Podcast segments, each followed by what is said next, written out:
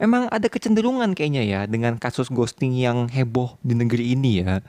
Bahwa memang mungkin pria-pria berbadan tegap dan cenderung berotot kayaknya. Hobinya ghosting kali ya.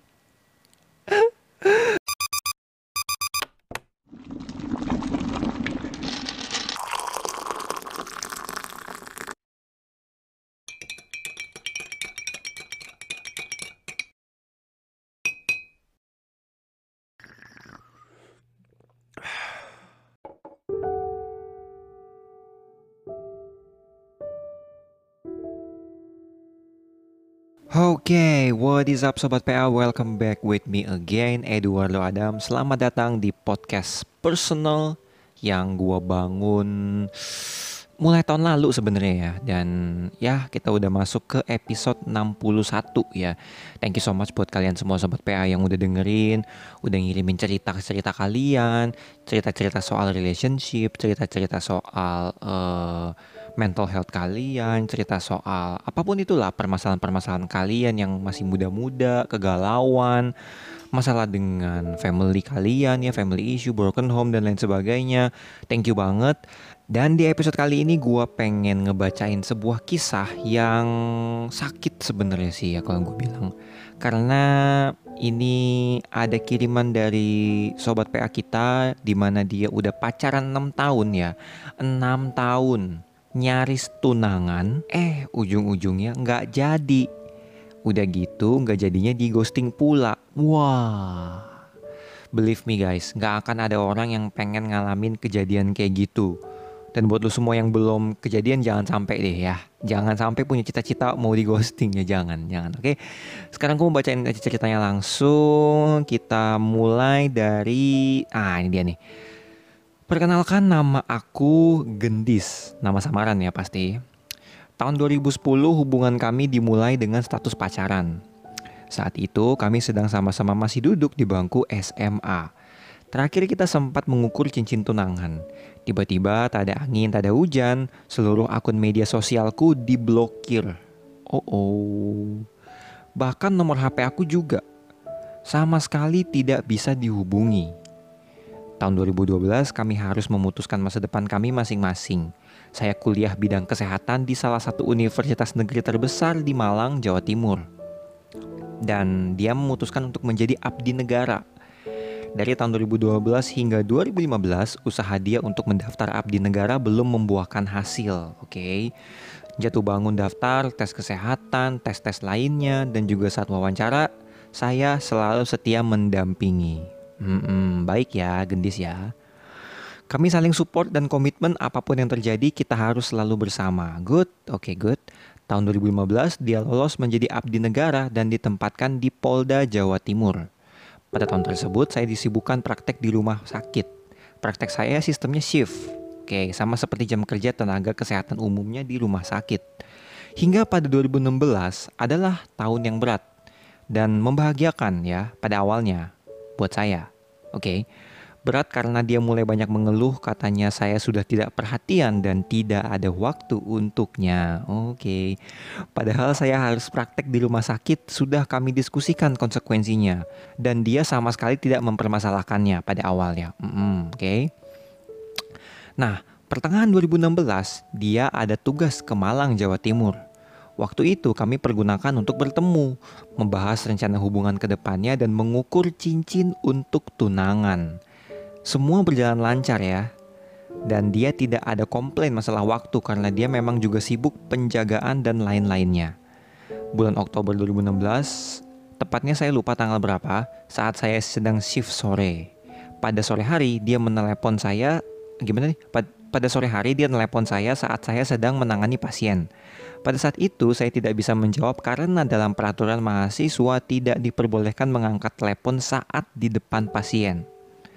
Saat jam sholat isya, saya izin sholat dan menghubunginya lagi. Saya telepon balik namun tak dijawab. Saya chat untuk memberi kabar dan menjelaskan alasan saya tidak bisa dijawab untuk teleponnya. Chat saya hanya dirit, saya berpikiran positif mungkin dia sibuk. Oke, hingga malam saya pulang ke kos, nomor dia masih bisa saya hubungi, namun tidak ada jawaban ataupun balasan. Saya tunggu hingga saya tidur. Keesokan paginya pukul 3 pagi saya terbangun dan melihat BBM saya di delete kontak. Oh ini zaman BlackBerry ya bos. Udah lama nih kayaknya nih. Aduh. pagi harinya pukul 7 saya telepon tapi tidak Oh, pagi hari pukul 7 saya telepon tapi nggak nyambung. Chat WhatsApp centang satu, telepon WhatsApp ternyata diblokir. Pada saat itu saya bingung, apa salah saya sehingga dia melakukan hal tersebut. Saya hubungi teman saya yang di Surabaya untuk menghubunginya tapi hanya dirit saja. Dua hari kemudian, karena saya hanya bisa meninggalkan praktek di rumah sakit jika hari Minggu atau mendapat izin, saya bisa menemui di Surabaya. Hasilnya nihil, sama sekali dia tidak bisa ditemui. Saya ingin mencoba menemui langsung ke tempat kerjanya. Ternyata di tempat kerjanya jika saya ingin menemui harus melewati petugas jaga dan tidak diizinkan. Saya bertanya-tanya sendiri, apa salah saya? Apa yang sebenarnya terjadi? Apa yang bisa saya perbaiki? Saya masih ingat dia adalah sosok lelaki yang tegas, berbadan tegap, dan berperawakan tinggi. Saat SMA, dia adalah seorang pemain basket, penabuh drum, pengurus OSIS, dan anggota Paski Braka. Dari sisi sifat dia adalah orang yang keras, berpendirian kuat, cenderung egois, dan mudah marah. Wow. Setelah hubungan itu berakhir, saya jadi sulit membuka hati, sulit mempercayai orang baru. Selama kurun waktu 2016 sampai sekarang pernah dekat dengan beberapa orang. Saya rasa sudah memaafkan dan ikhlas dengan kandasnya kisah yang lampau. Namun tak kenapa sampai sekarang saya belum siap untuk diajak ke jenjang yang lebih serius. Hubungan ini layaknya orang yang jalan di tempat. Oke. Oke, terima kasih buat Gendis atas ceritanya. Hah, ghosting, ghosting, ghosting, ghosting ya. Cowok kayak gitu mending pacaran sama hantu aja kali ya. Jadi pas tuh sama-sama ghost gitu kan. Emang ada kecenderungan kayaknya ya dengan kasus ghosting yang heboh di negeri ini ya. Bahwa memang mungkin pria-pria berbadan tegap dan cenderung berotot kayaknya. Hobinya ghosting kali ya dan modus operandinya tuh kayak sama gitu kan. Udah uh, apa udah mau arah ke yang lebih serius ya kan. Kalau yang ini udah ngukur cincin tunangan kalau yang itu udah mau ngajak nikah sampai ketemu keluarga besarnya eh dia menghilang. Tapi nggak apa-apa uh, eh, gue berharap Gendis udah totally move on ya. Karena gue percaya dengan Gendis berani untuk bercerita berarti Gendis lagi ada dalam track atau jalur yang tepat untuk move on. Karena salah satu fase di mana kamu kalau mau move on itu harus berani menceritakan apa isi hati kamu yang sebenar-benarnya dengan jujur. Karena dengan kamu bercerita itu kamu di dalamnya ada proses memvalidasi emosi, berusaha mengenali emosi apa yang sedang aku alami dan bagaimana untuk mengeluarkan emosi itu dengan cara yang baik dan benar. Ya, kurang lebih kayak gitu. Dan ya, emang gak enak sih ketika di ghosting atau kena di cheating. Dua ing-ing itu ya yang menurut gue sangat tidak enak dalam setiap hubungan dan sangat tidak dewasa. Percaya sama gue buat kalian mungkin para pelaku ya kami semua ini para korban-korban karena gue juga korban bukan korban juga sih kayak ya pernah merasakan gak enaknya diselingkuhi ya. Jadi kayak mending kalau misalkan kalian udah nggak suka dari dari awal sama kita nggak yakin sama kita better kalian ngomong. Karena dengan begitu kita tahu dengan jelas alasannya apa dengan kita tahu alasan yang jelas, kita bisa menentukan langkah kita ke depan mau seperti apa. Karena kalau ghosting, kasihan korbannya. Dia mau buka hati ke cowok baru juga takut. Karena belum ada kata putus sama cowok yang pertama. Entar dikira main hati, entar timbul fitnah, tahu aja sekarang kan. Nggak cuman cewek yang suka playing victim, cowok juga ada yang begitu. Jadi kayak menurut gue zaman sekarang udah nggak tepat lagi kita uh, main asal tembak gender aja. Kayaknya cowok cewek juga dalam relationship juga banyak kok yang melakukan kesalahan atau kejahatan dalam hubungan yang sama gitu menurut gue jadi kalau di kepala gue sih udah nggak ada oh kalau cowok begini cewek begini. Enggak lah buat gue mah sama aja. Kalau emang dari dasar hatinya nggak dewasa dalam menyikapi sebuah hubungan mah emang gue udah nggak dewasa aja. Emang mental lo aja yang tempe.